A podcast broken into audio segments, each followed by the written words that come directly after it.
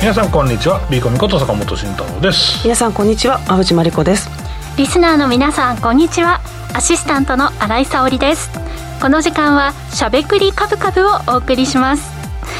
さて今日すごく爽やかなお天気でした ね, ね、うん、いよいよなんかまだ梅雨に入ってないですけど、梅雨明けこんな感じなのかなって想像できるよね。そうですね、この季節が続くといいですけどね、一番ね、うん、気持ちいいお天気なんですが、うん、なかなか夜中の値動き、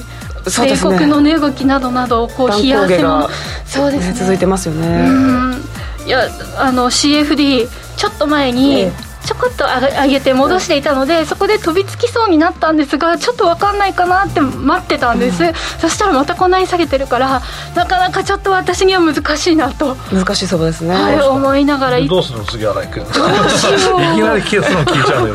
本当にどうしますか、ええ、ここでまた原油とか行くのまた怖いですよねちょっとね、あのリスナーの皆さんにもバレてるんですけど、ちょっとギャンブラーマインドというかそう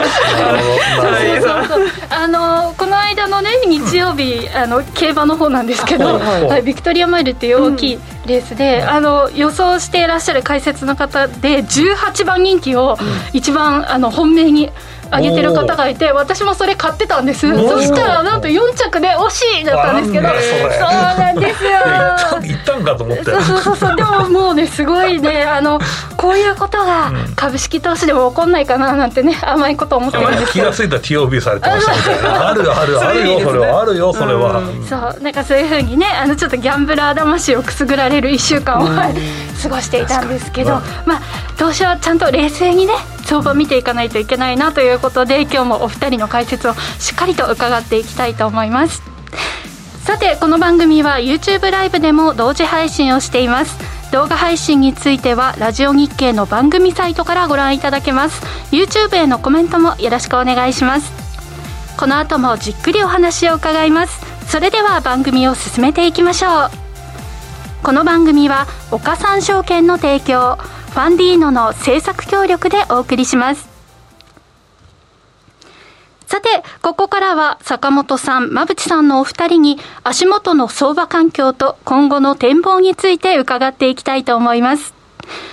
戻り基調にあったかに見えたアメリカの株式相場ですが、発表された小売企業の決算内容が相次いで不振だったということもあり、昨夜はニューヨークダウが今年最大の下げ幅で年初来安値を更新するなど乱高下をしています。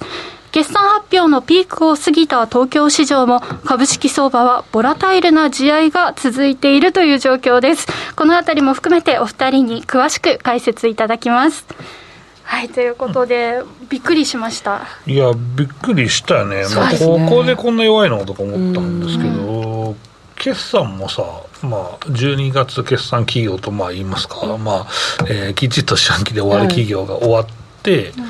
でまあ、次ごがつの企業ができた瞬間にあれみたいになっちゃったっていうのがあっていてですね、まあ、そこの背景などをお話ししていきたいと思います。えっと、馬淵さんの資料をですね、元に始めていきたいなと思います。はい、わかりました。お願いします。はい、えっと、週前半は、ね、少し反発していて大丈夫かなと思ってたんですけど、はいうん、昨日ですね大幅に下落したと。で背景にあるのが今おっしゃっていただいた通り、まあ、小売企業の、まあ、ウォルマートとか、うんうん、ターゲットがねちょっと、えー、決算が大幅減益だだったというところで、はい、なんかコスト増なんじゃないかっていう、そうですね、アメリカの企業業績大丈夫みたいな雰囲気がちょっと今、はいはい、漂っているっていう状況にはなりますよね。はい、そこのね分析は、うん、とりあえず売上はね今結構持ってたんです、はい、意外といいじゃんってなったんですけど、うん、やっぱり利益部分が結構圧迫されていて、はいえっと、そこは人件費がもちろんあったのと、うん、あとはその見切り品の処分とはいえーまあ、そこも重なったというのも一要因であるんですけど、うんまあ、それとあと消費者の思考が、えー、生活必需品にやっぱり向いてしまっているというのが大きいらしくて、はいそうですよねえー、だから本当はだから多分利幅がでかい家電とかを買わない、うんうん、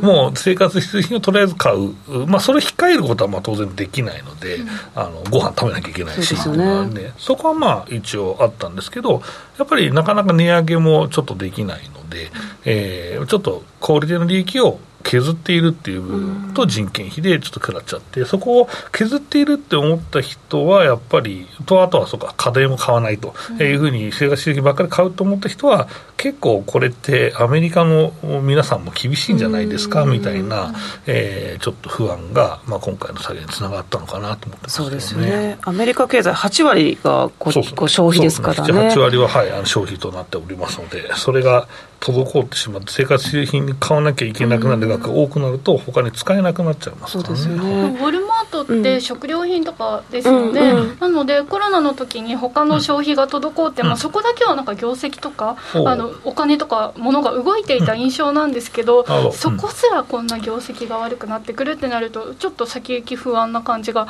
まあ、してきますよね。足元ね、だからちょっと前のケースのアマゾンがあんまり良くなかった部分も、うんうん、やっぱり人が出てウォルマートとかで買い物してんじゃねえのみたいになって、うん、まあ、ここはまあ消費行動の変化だよねで終わったんだけど、うん、こっちもがいいみたいな。そうなんですよね、まあ、売り上げが落ちてない分いいのかなと思うんですけど、うん、はい、まあ、あとはあれですよね、いろいろあの強制貯蓄、うん、アメリカでもさんびゃくちょう溜まっていて、うん、日本もごひゃくちょうになっていて、はい、ちょっと現金比率が高まっているとかいうのもあるので、うん、はい、ちょっと消費の思考が滞っているというかね、そうですね、そういったところも今こういうふうな株価の影響にも表れているのかなと思うんですけど、うん、はい、ちょっと大枠としてはあれですかね、うん、利, 利上げがこれから何回あってどれぐらいの幅だったっていうところばかりが焦点だったと思うんですが、うん、はいはい、うん、今ちょっとアメリカ景気、景気、うん、アメリカの景気大丈夫みたいな雰囲気に今なってるってことですよね。そうですね、まあ、スタグフレーションじゃねえかみたいなこと言う人もいるし、うん、まあ、ジーディーピー の部分も一応、まあ、見通しの引き下げの部分がやはりありましたから、 そ, う、ね、やっぱりそこは懸念はしてるので、まあ、そこを今度織り込む展開なのかなとは思いますけども、うん、織り込んでばっかりなんですけどね。そうですね、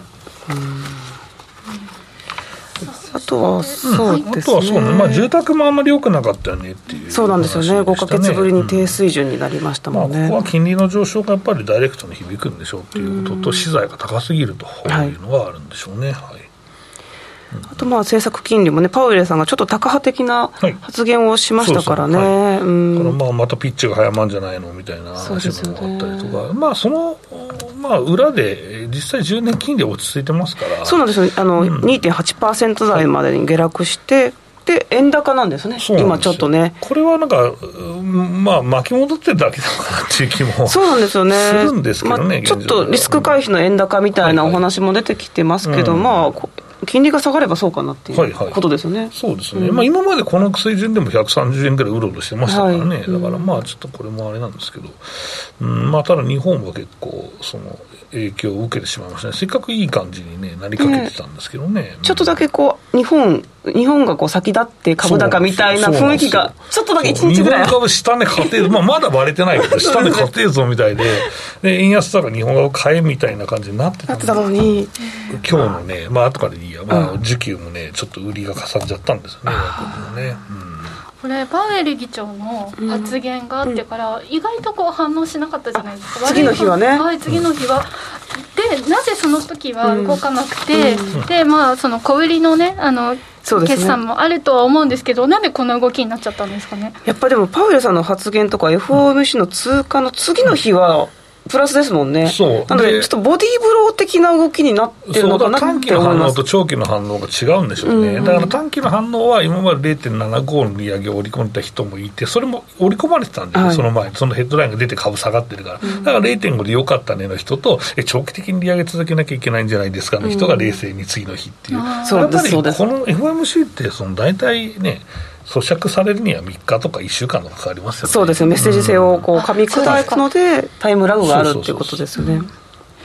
ほど、じゃ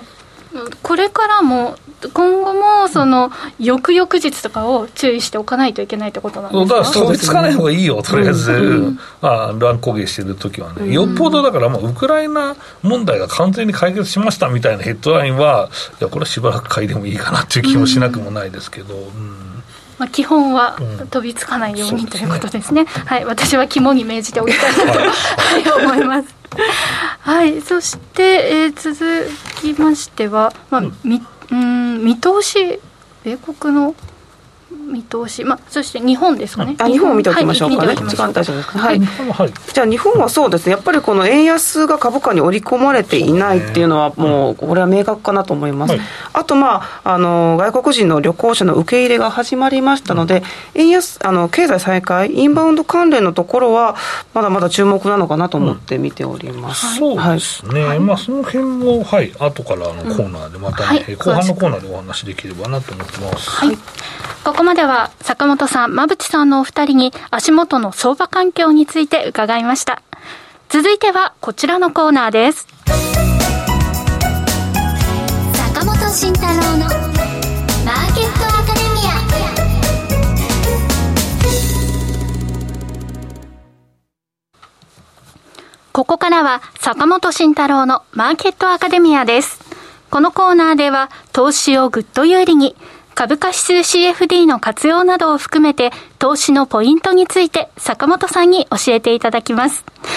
さあ、よろしくお願いします。はい、お願いします。はい、えー、とそうですね、僕の話はにページからいきましょうか、はい、えー、とこれいつものです、ね、ニューヨークダウショート、まあ、これにナスダックひゃくと半分ずつ、ね、えー、でもいいんですけどショートを作ってで日経金ロングというです、ね、えーまあ、合成ポジを取りましょうと、えー、取りましょうというか僕がおすすめですよという話をしていて、はい、うん、いい感じでスプレッドが縮小してきて大儲けというところになりましたね、うん、まあ、若干時間がかかったものの、はい、まあ、さんがつのキャリーもね、えーまあ、配当も取れてますか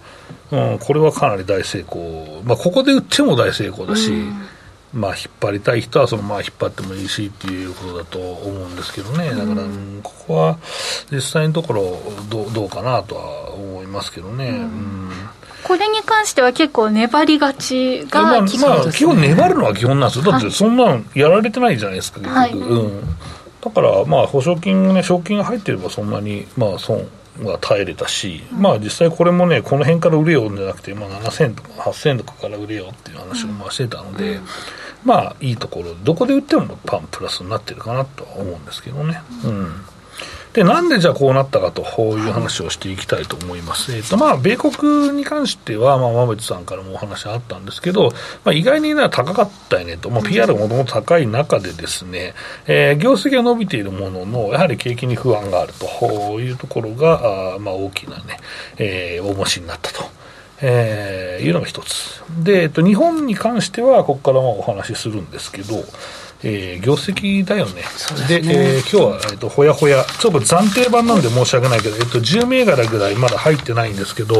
えー、とろくページですね、はい、えー、これ、えー、本邦初公開ですと、えー、い, い, です、ね、いうことでちょうど木曜日が、えー、この時期だったんでねと、えー、いうことでこの日経平均採用銘柄の イーピーエス ですね、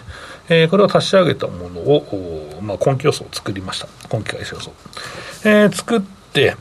これを見ていただくとですね、にせんじゅうはちねんが今までの最高益だったものがにせんにじゅうにねんさんがつ期がまあ最高益予想というものが、まあ、あとじゅう銘柄ちょっと入ってないというか、まあ、数字があの会社数にちゃんとしたものじゃないですか、まあ、ほぼ確定として、うん、えー、実際のところこれがですね最高益になったと、えー、いうことでソフトバンクが運よく運よくって言い方悪いですけども赤字になったおかげで今期もですね最高益予想になっていると、うん、えーえー、いうふうになるとに期連続最高益だね日本はと、そうですね、えーまあ、一応まだ予想ですけどね、うん、えー、これは非常にですね、えー、日本株業績期待できるねというところです。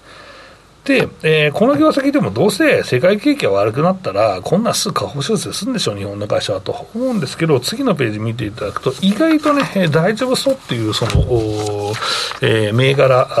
というかセクターですね、はい、えー、これがね底堅いんですね、はい、でこのセクター群がですね、まあ、見ていただくと、まあ、自動車輸送機はかなり保守的な業績を、ね、まあ、トヨタ見てもね、なんでこれから挽回生産して値上げしてで円安で今なってるのに、えー、大幅減益なんですかっていう話になるじゃないですか、ね、ですね、だからまあ、あれはもうはっきり言って芸風だからもうこれにもう勝手にマジックでですね、うん、いっちょうえんかにちょうえん書き足していいと思うんですけど、はい、去年も結局やっぱりいっちょうえんちょっと書き足してよかったですからね、うんうん、そうですよね、言った通りになったでしょだからっていう話なんだけど、もっとかもしれないよ。そうですね。今年は。で、情報通信はちょっとソフトバンクの入りくりはあるんですけど、うん、基本的にこれはもうキャッシュロー硬いですから、はい、携帯会社中心に。うん、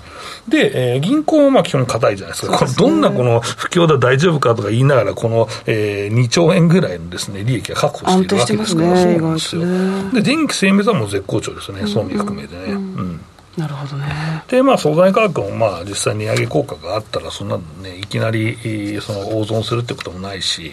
えー、まあ除く銀行も当然底堅いし、で商社も、まあ、ちょっと資源価格心配なんですけど現役でちゃんと出てきてますがね、この、まあ、現役株はもうちょっと大きくなるかもしれないけど大丈夫だろうっていうのもあるし、まあ、海運も大丈夫だろうしって考えると、であとここから右のものは基本的に、えー、対戦の影響ないんで、まあ、大事な企業群ですけど対戦の影響ないんで、まあ、今, 今お話しした企業群が儲かっていればですね、えーまあ、普通に最高益は更新するんじゃないと。でかつ自動車上昇するでしょうと、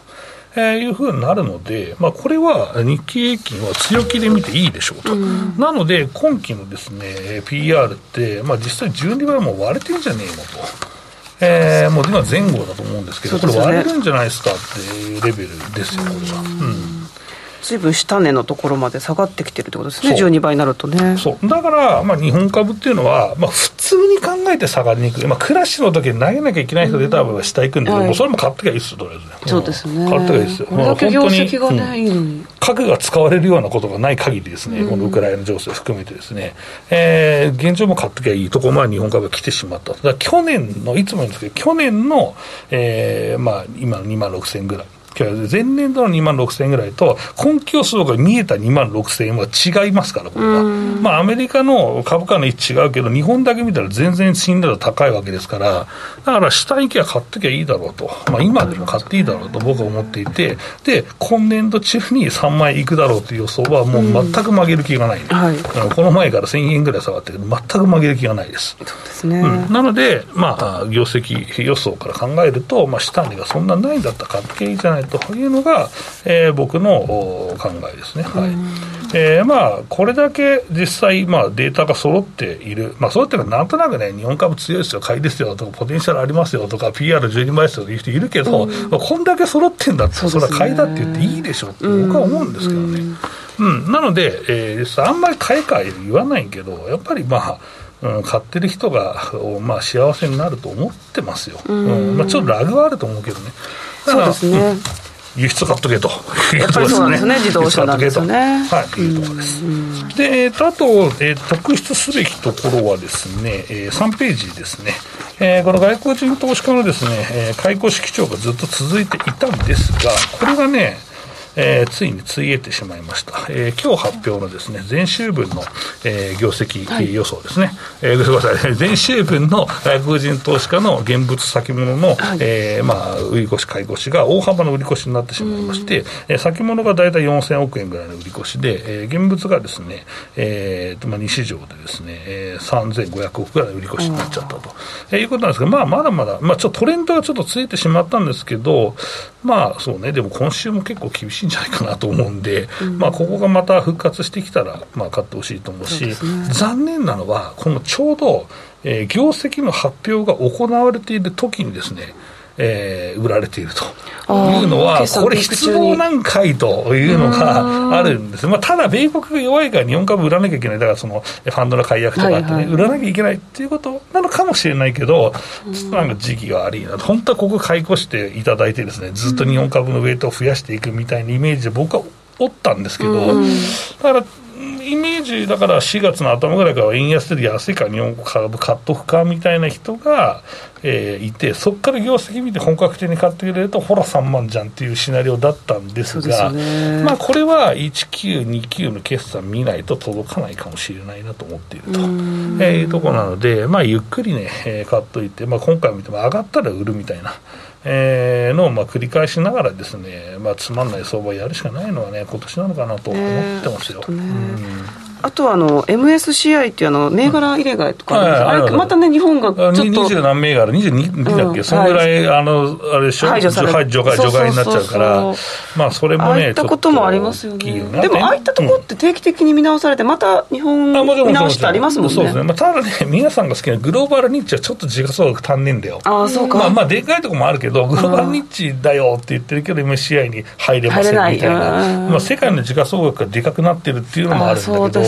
す、そうだからこれがあるとねポンポンポン入るんだけど、うんうん、意外とね、うん、あのやっぱり時価総額が伸びないっていうことはやっぱり外す一つの要因にもなるでしょうからね、うん、そうですね。だからなかなかこれも悲しいこと。あと エムエスシーアイ はね中国がその、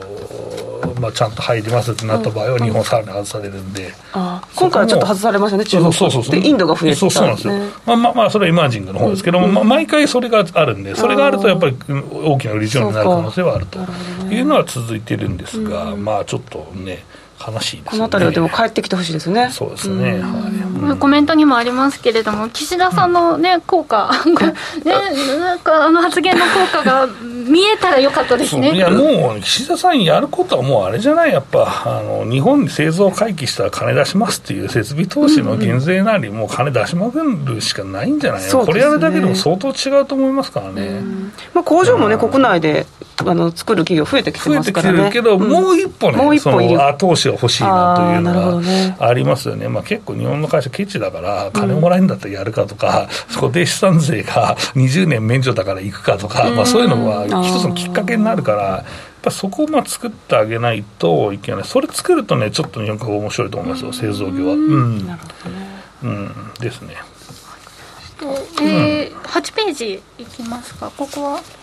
はい、えー、とはちページはですね、はい、えーと、そうね、まあ、まとめ、これ、米国の決算なんですけど、これね、えっとね、日にちだけは増えたんだけど、先週と変わってないですと、はいえー、いうところ、きゅうてんいちパーセント 増ですよ、うん、というところなんですね。うん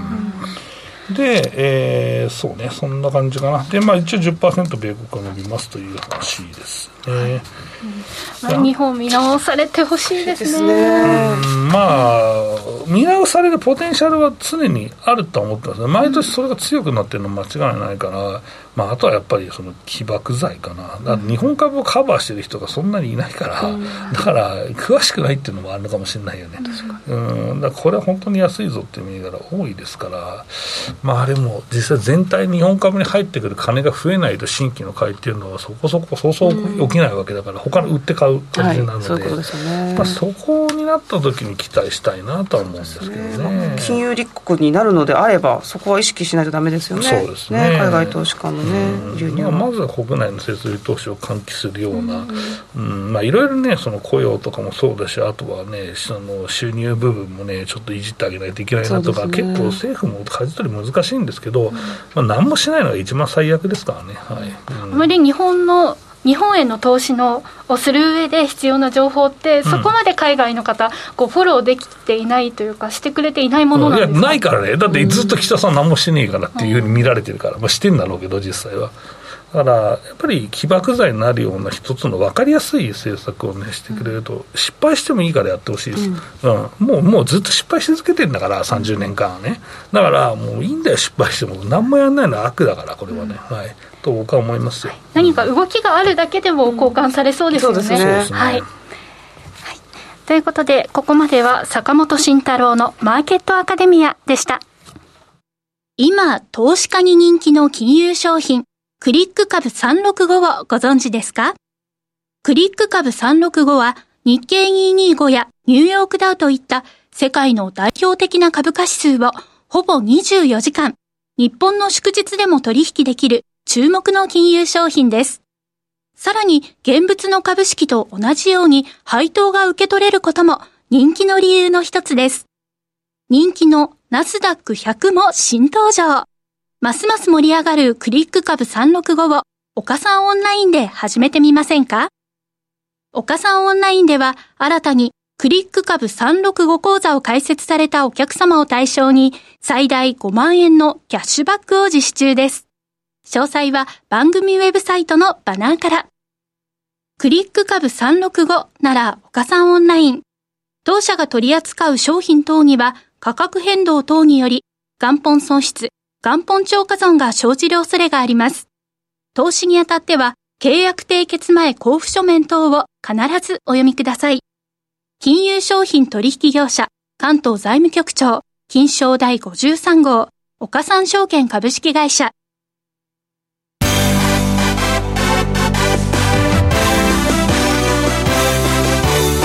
馬渕磨理子のじゅっぷんで教えてベンチャー社長。このコーナーはこれからの日本で活躍を期待される起業家、ベンチャー企業の経営陣に焦点を当てていきます。これからの成長企業のキーワードが分かれば、投資の視点としてもきっと役立つはずです。さて、毎週このコーナーでは株式投資型クラウドファンディング最大手のファンディーノで紹介しているベンチャー企業をご紹介しているんですが、今日はその株式会社ファンディーノの執行役員 シーエムオー 向井純太郎さんにご出演いただきます。よろしくお願いします。さあ、それではここからは馬渕さんお願いします。はい、よろしくお願いします。お願いします。向井さんは日本ヒューレットパッカードにて金融機関向けのエンジニア、その後ライフネット生命ではウェブマーケティングを担当され エムビーエー ホルダーでもあります。で、現在はファンディーノのマーケティングを担っておられますので、まあ、ファンディーノについて具体的にお話を伺っていきたいと思います。よろしくお願いします。はい、よろしくお願いします。お願いします。まず最初にですね、株式会社ファンディーノで行っている事業の紹介をさせてください。えー、大きくみっつ事業をやっております。はい、ひとつめがですね、ファンディーノ、会社名と一緒なんですが、うん、えー、日本で初めて、えー、株式投資型クラウドファンディングとして始めたサービスになっています。ふたつめがですね、ファンディーノマーケット。こちらはですね、昨年の末から始めたんですが、日本で初めてですね、インターネットでベンチャー企業の株がですね売買できるという、えー、そういったサービスになっています。はい、で最後みっつめですね、えー、こちらはファンドアーというものになりまして、ベンチャー企業のですね、えー、経営管理をお手伝いするサービスで、例えばですね、ベンチャー企業、未上場企業もですね株主総会等を開催しなければいけないんですが、そういったものをですねペーパーレスで開催できる、そういったようなサービスを提供しています。坂本さん、ファンディーノね、ずっと応援されてますけど、どうですか？はい、そうですね、僕も、はい、利用したりもしてるんですけど、うん、このファンディーノのですね、株式型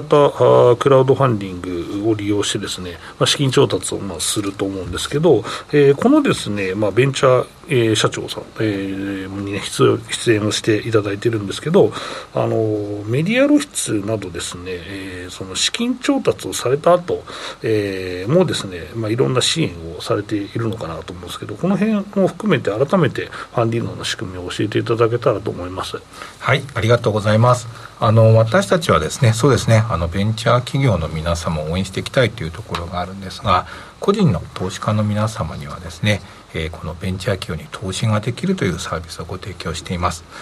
未上場企業に投資というとなかなか聞かないと思うんですが、えー、このサービスを通してですね、えー、非常にまあやはりこうハイリスクハイリターンというところもありますので、一口大体じゅうまんえんぐらいの少額でご投資できるような仕組みを提供しています。投資家の皆様はですね、ベンチャー企業が育っていくと、成長がどんどんどんどん、えー、事業が安定的に進んでいくとですね、例えば アイピーオー であったりバイアウトであったり、そういったような形で、えー、リターンと投資回収といったことができるようになっています。で、あとはですね、投資家の皆様のメリットとしては、えー、全部えー、案件ではないんですけども、エンジェル税制という税制もあってですね、はい、そういったところで節税の効果も期待できるかなというところがあります。うん、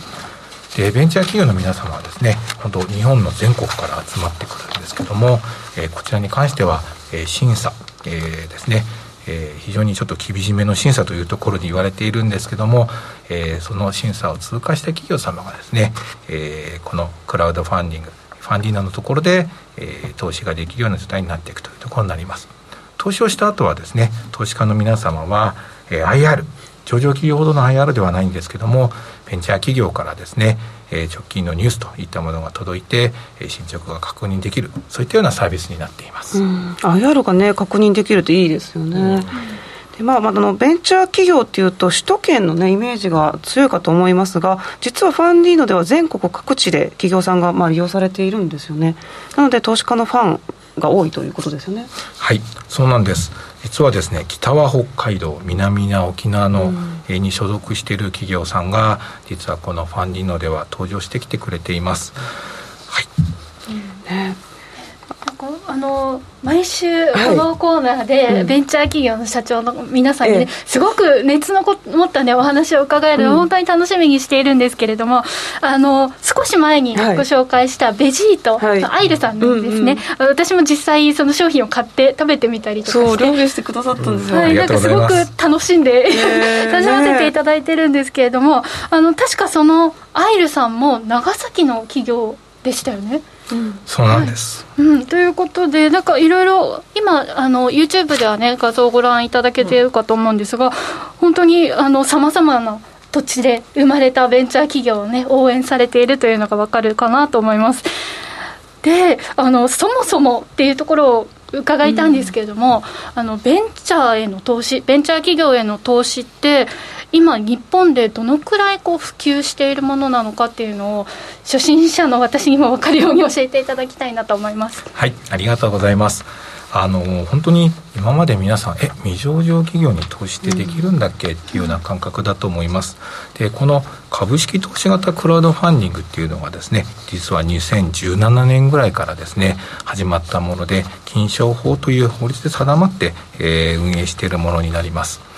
で、この、えっと、あれですね、この、えー、制度を使って運営している事業が金融機関になるんですけども、えー、そういった機関がですね、えー、個人の方に、えー、未上場企業をご紹介しているという形になっています。で、今ですね、ファンディーノは実は、えー、そのベンチャー投資という領域では、えー、シェアがはちわりというふうになっていまして、うん、先日ですね、えー、登録しているユーザー様がじゅうまんにんを超えました。おめでとうございます。ありがとうございます。もう本当に皆さんに応援していただいていて、そしてそのじゅうまんにんの投資家に応援していただいてですね、えー、今までにひゃくごじゅっけんぐらいのプロジェクトが成功してですね、なんと累計成約額がはちじゅうおくえん集まってるんですね。すごい金額でびっくりしました、ね、あのこの番組のチャットへのコメントでも、えー応募しましたよと、実際に応募しましたよというコメントも入ってますよ、うんはい、ありがとうございます、うん、ファンディーノは初期の頃から、まあ、ずっと拝見しているんですけど、本当にはちじゅうおくという規模がかなり大きくなってきたなと思うんですけど、えー、ファンディーノを利用してさらにですね成長した企業っていうのはどういうところがあるのかなっていうのを教えていただけたらと思います。はい、ありがとうございます。あの本当にベンチャー投資の皆さんですね、初めてのものを世の中に出していくので、成長するには本当にいろいろな苦難があるんですが、実はですね、あの沖縄の T, T リーグに所属するですね、うん、琉球アスティーダという卓球チームがあるんですが、うん、こちらを運営している会社さんはですね、えー、東京プロマーケットに実は上場されていて、うん、さらにですね、えー、もっともっと成長していって、えー、もう本当にスポーツで日本を元気にしていこうというふうにですね、元気ある会社さんも、えー、ファンディーノを利用してくれたという実績がございます。上場企業も輩出されているという、ね、ことなんですね。そうですね。あのしっかりと上場前の足がかりになるっていうことなんですかね。そうですね、あの本当にやっぱ創業初期っていうのは、えー、資金面でもお客様もしくはいろんな人に知っていただくというところに大変、えー、難しい課題があると思います。ファンディーノのプラットフォームを使っていただければですね、先ほど申し上げたじゅうまんにんのユーザーさん登録していただいているので、ある意味会社のプロモーションにもなります、うん、で知っていただいて、かつ投資をしていただいて、そして応援していただくっていうのはですね、企業側から見ても、えー、非常に嬉しい、もう最強のサポーターをあのとつながれるというようなこともありますので、そういった意向でですね、ご利用していただける企業様も、えー、非常に多いですね。まあ、実際ね、あのこのスタートアップの情報が分かるイニシャルのデータがあるんですが、こちらファンディーノで資金調達をした後の企業の株価がどう推移しているか分かるみたいな、まあ、レポートも出ていて、それを見てみると、まあ、株価の値上がりが大きい上位は高齢化社会においてニーズが高まる医療とかヘルスケア分野、こういったところ独自性の高い技術を持っている企業が、まあ、株価が高まる傾向があるというようなデータも出てきていますね。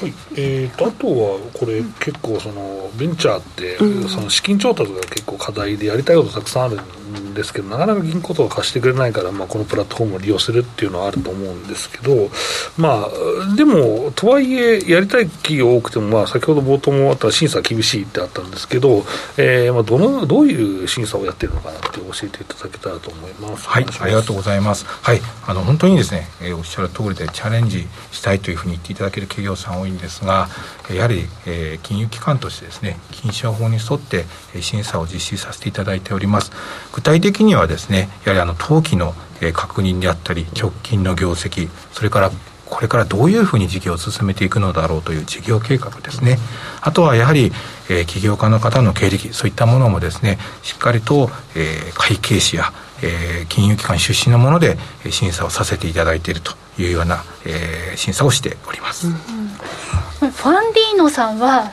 どういったメンバーの皆さんでこう運営をされてるんですか？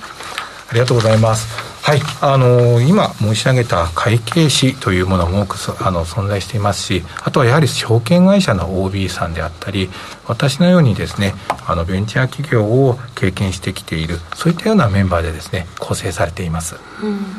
では改めて今後の事業展開を伺ってもよろしいでしょうか？はい、ありがとうございます。今ですね、私たちフェアに挑戦できる未来を作るというビジョンをですね、掲げて進めさせていただいています。本当にですね、投資家の皆さんであったり、えー、ベンチャー企業の皆さんにですね、本当に応援していただいて、ここまで来ることができたと思っています。で、ますますですね、ぜひこう日本においてもベンチャー企業、スタートアップ、そういったところに注目されて、日本がどんどん元気になるような、えー、そういったことがですね、実現できれば良いなと思っています。本当にチャレンジ、えー、する方が応援される、えー、そういった、えー、世界に、えー、作っていければ一応なればと思っていますので、ぜひですね、興味を持っていただいた方はホームページ見ていただいて、いろいろな企業であったり、あとはいろんな実績も載っていますので、ぜひ見ていただければなと思っています。はい、向井さん、ここまで、えー、面白いお話ありがとうございました。ありがとうございました。さて、来週は株式会社ファンディーノ代表取締役 シーイーオー の柴原雄樹さんにご出演いただく予定です。馬渕さん、ここまでありがとうございました。ありがとうございました。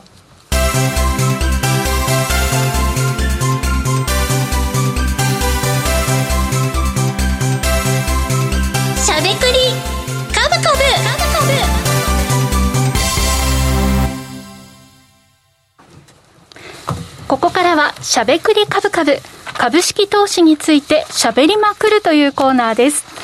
今日は決算発表から見る注目銘柄についてしゃべくりカブカブです。うん、えー、っと決算の話をする前は日本がね、まずさん週途中でしたね。にページからいきましょうか。はい、あ、そうですね、にページ見ましょうかね。うん、もう一度ね、まあ、その後、はい、そのまま続けていただいて、はい、円安メリットだから製造業とインバウンドがやっぱり恩恵を受けるので、うん、ここはこの先、まあ、注目なのかなというところですね。あとちょっとあの東証のインフラファンド指数というものが高値を更新しているというところで、まあ、リートと含めてここはちょっと注目しています。うん、あの再生可能エネルギーとかたところの、うん、まあ、施設って結構利回りがいいんですよね。はい、まあ、そうですね。うん、えっと、一応 ご、ろくパーセント ぐらいは取れることな、うん、まあ、ただ、まあ、特別分配金っていうそのまあ将来の減価償却の部分を返してる、先に返してるっていうのがあるので、うん、まあ、ちゃん一言で言うとちゃんと売電、まあ、太陽光発電で売電したお金じゃないあっていう見方もできる。まあ、同じ最終的には同じなんですけど、うん、でこれが金券消去の話するとこれで終わっちゃうんで、うんうん、番組で、そうですね、だからまあ多分そういう部分、まあ、ただそれは少ない会社もありますよ。うん、まあ、僕はいつも宝レーベンだっていう話をしているんですが、うん、レーベンインフラは、えー、その特別分配金がまあ少ないというふうになってますね。うん、なるほどね。はい、まあ、だからちょっと分散投資というかね、リートとかこういったところにまあ資産を分散しているような方々が見受けられるっていうのが今の状況かな、うん、というところですね。まあ、基本はね、円安の時はリート上がるんですよ。ああ、そうなんですね。まあ、これ過去の例からするとそれはもう言えてるので、うんうん、だからやっぱり日本の実物資産が安いって話になるじゃないですか。うん、だからインフラファンドはどうなのかな、まあ、米国債の、ね、金利が上がっても、ね、リートとか買うんだからっていう。そうですよね。まあ、多分実物資産がインフラファンドもある外国人がそんなにたくさん増えるか分かんないですけど、でも日本人はねずっといいと思いますよ。うん、だって米国債がね、うん、の金利が今上がってきて、はい、いやちょっと買っていいですかねみたいな人が結構いるんですけど、うん、いやそれ僕いつも言ってるんだけど、買っていいっていうのは利回りうんえー、タイミングじゃなくてあんた、あなた、あなたが欲しい利回りなんだよと、うん、だからそれが さんパーセント なのか ごパーセント なのかで合うやつ買えばいいじゃんっていう。だからこれから金利上がれますかねとかいう人はいるんだけど、えーまあ、それはちょっと違うよねと。だからそれで今為替リスクを取って、えーまあ、海外の資産を買うんであれば、まあ、おっしゃったようにインフラファンドでもいいんじゃないかなと僕は思います、ねうんうんはい。さあでは、えー、注目銘柄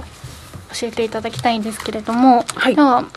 まずは馬淵さんから。そうですね、あの先週あのコメント欄でご質問いただいたので、はい、それに少しお答えしようかなと思って、はい、ぜひお願いします。あの注目というか復習を持ってまいりました、はい、お願いします。えーと、湖北工業をにがつなのかにこちらでご紹介いたしまして、はい、えーと、その後株価は上昇してたんですが、直近ちょっと、えーと、決算に向けて下落していて、あのご質問があったということで持ってきました。で先ほどね、あのグローバルニッチトップはなかなか難しいんだよって坂本さんもおっしゃってました、えーまあ、ただ、まあ、エムエスシーアイ に入るのは難しいって話で、そうですね、まあ人はたくさんいるし、小型株ファンドは当然買いますから。そうなんですよね、まあ、ということで、まあ、グローバルニッチトップ企業で、こちらは海底ケーブルの、まあ、光部品を、まあ、作ってる会社なんですよね、うん、なので、えっと、今国際通信のこの、まあ、容量がどんどんどんどん増えてきているので、ここの需要は高まっていくと、こういう国、あ、こういった、えっと、企業であるということです。で直近ちょっと株価が決算に向けて下落していた要因がふたつございまして、ひとつめが、まあ、スリランカの情勢が悪いということで、ここが懸念材料があったというふうに決算資料には書かれてました。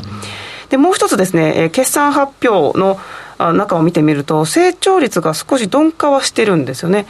で通期の見通しの数字を見ていただくと、これまでにじゅういちねんであればさんじゅう、売上高であれば さんじゅっパーセント 増、営業利益は ろくじゅっパーセント 増だったんですけれども、今期は よんじゅっパーセント 増で、営業利益が よんパーセント 増なので、やはりこの成長率が鈍化しているということが一つ要因かなとは思います。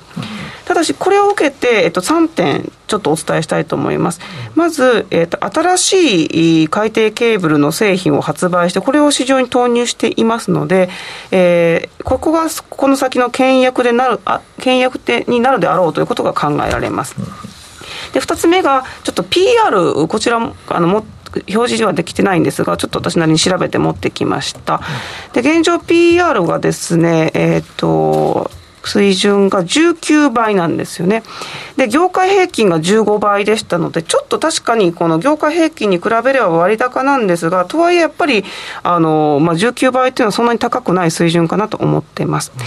あと アールオーイー と アールオーエー もちょっと業界平均と比較しておきたいんですが、ここは稼ぐ力になります。で湖北工業の アールオーイー は にじゅっパーセント で、業界平均が じゅうにパーセント です。で アールオーエー が じゅうきゅうパーセント で、業界平均が きゅうパーセント なので、まあ、稼ぐ力はあるのかなというふうに考えることができますので、やっぱり業績、確かに成長率は鈍化してますが、営業、売上高、営業利益ともに過去最高の見通しで、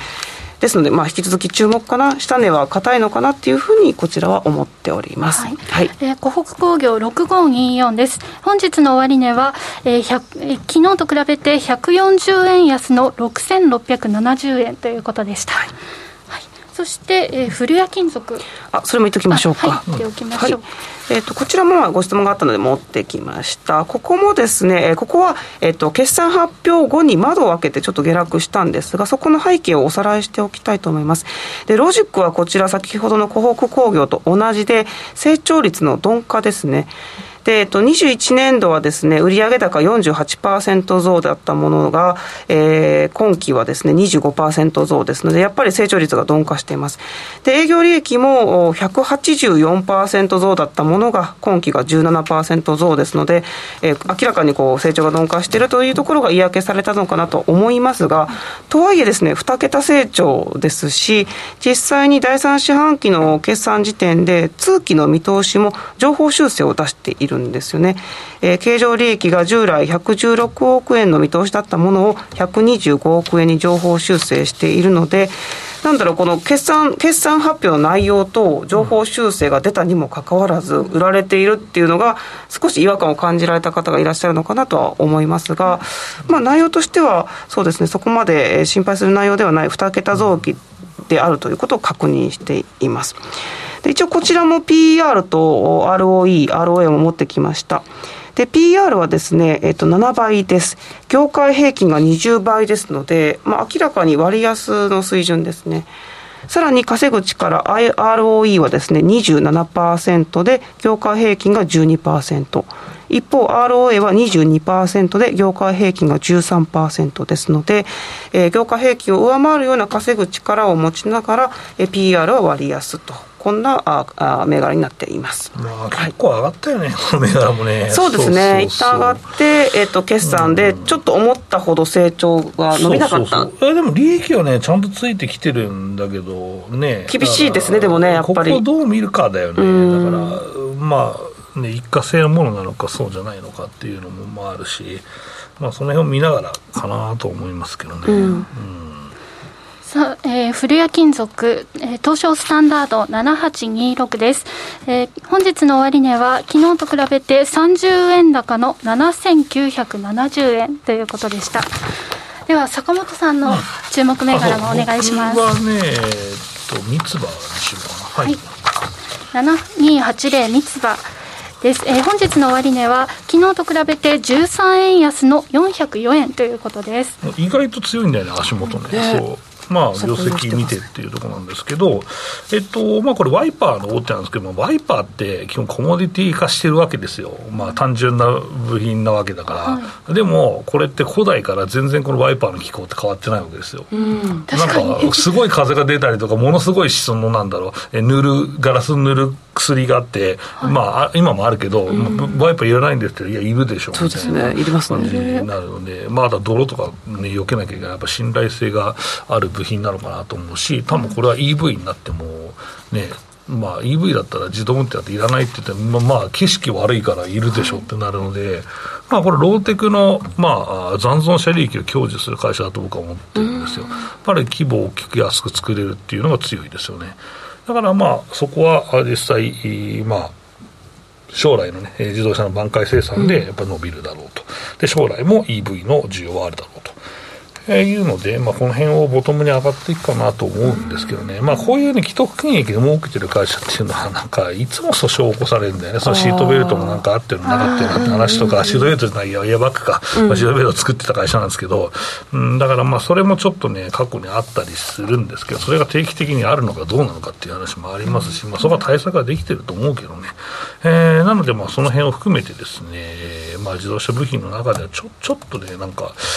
い一旦反応してるから面白いんじゃないかなと思ってるというところかな。うんうん、もう一回ここからっていうふうに思いますけどね。かなり個人投資家高いところでワイワイいったから買っちゃってると思うんだけど、うん、僕はいつもこのねよんひゃくえんぐらいのところで、うん、ラジオ日経ではお話ししているというところです。はい、コメントでも注目してましたという声や、タイヤとワイパーはなくならないというね、うん、お声が入っております。以上、しゃべくりカブカブでした。さて時刻は午後ごじじゅうろっぷんを回っています。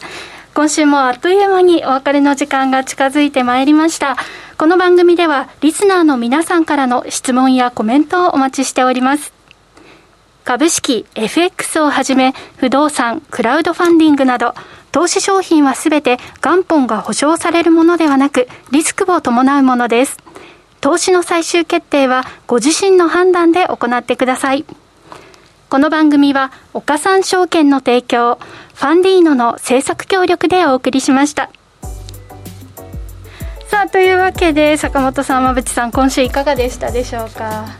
え今日あの今週はあのベンチャー社長のコーナーで、はい、向井さんにファンディーノの、ね、にいただきましたね、はい、出ていただきました。来週は、えー、柴原さんに、はい。出ていただけるということで、あの毎週ねベンチャー企業の社長にお話しいただいてますが、改めてファンディーノとはというところからねリスナーの皆さんには知っていただきたいなというところかなと思います。ではこの後の YouTube タイム、どんなお話にしましょう。そうね、マルスさんの不透明感が続く世界情勢というところからちょっとみっつの投資戦略があるので、その辺を含めてディスカッションしようかなと思ってます。うん、投資戦略本当に迷ってる方多いかなと思いますの で, です、ね、はい、その道しるべを、はい、少し示していただければなと思います。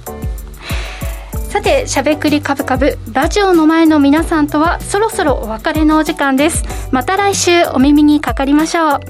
この後は YouTube ライブでの延長配信です。引き続きお楽しみください。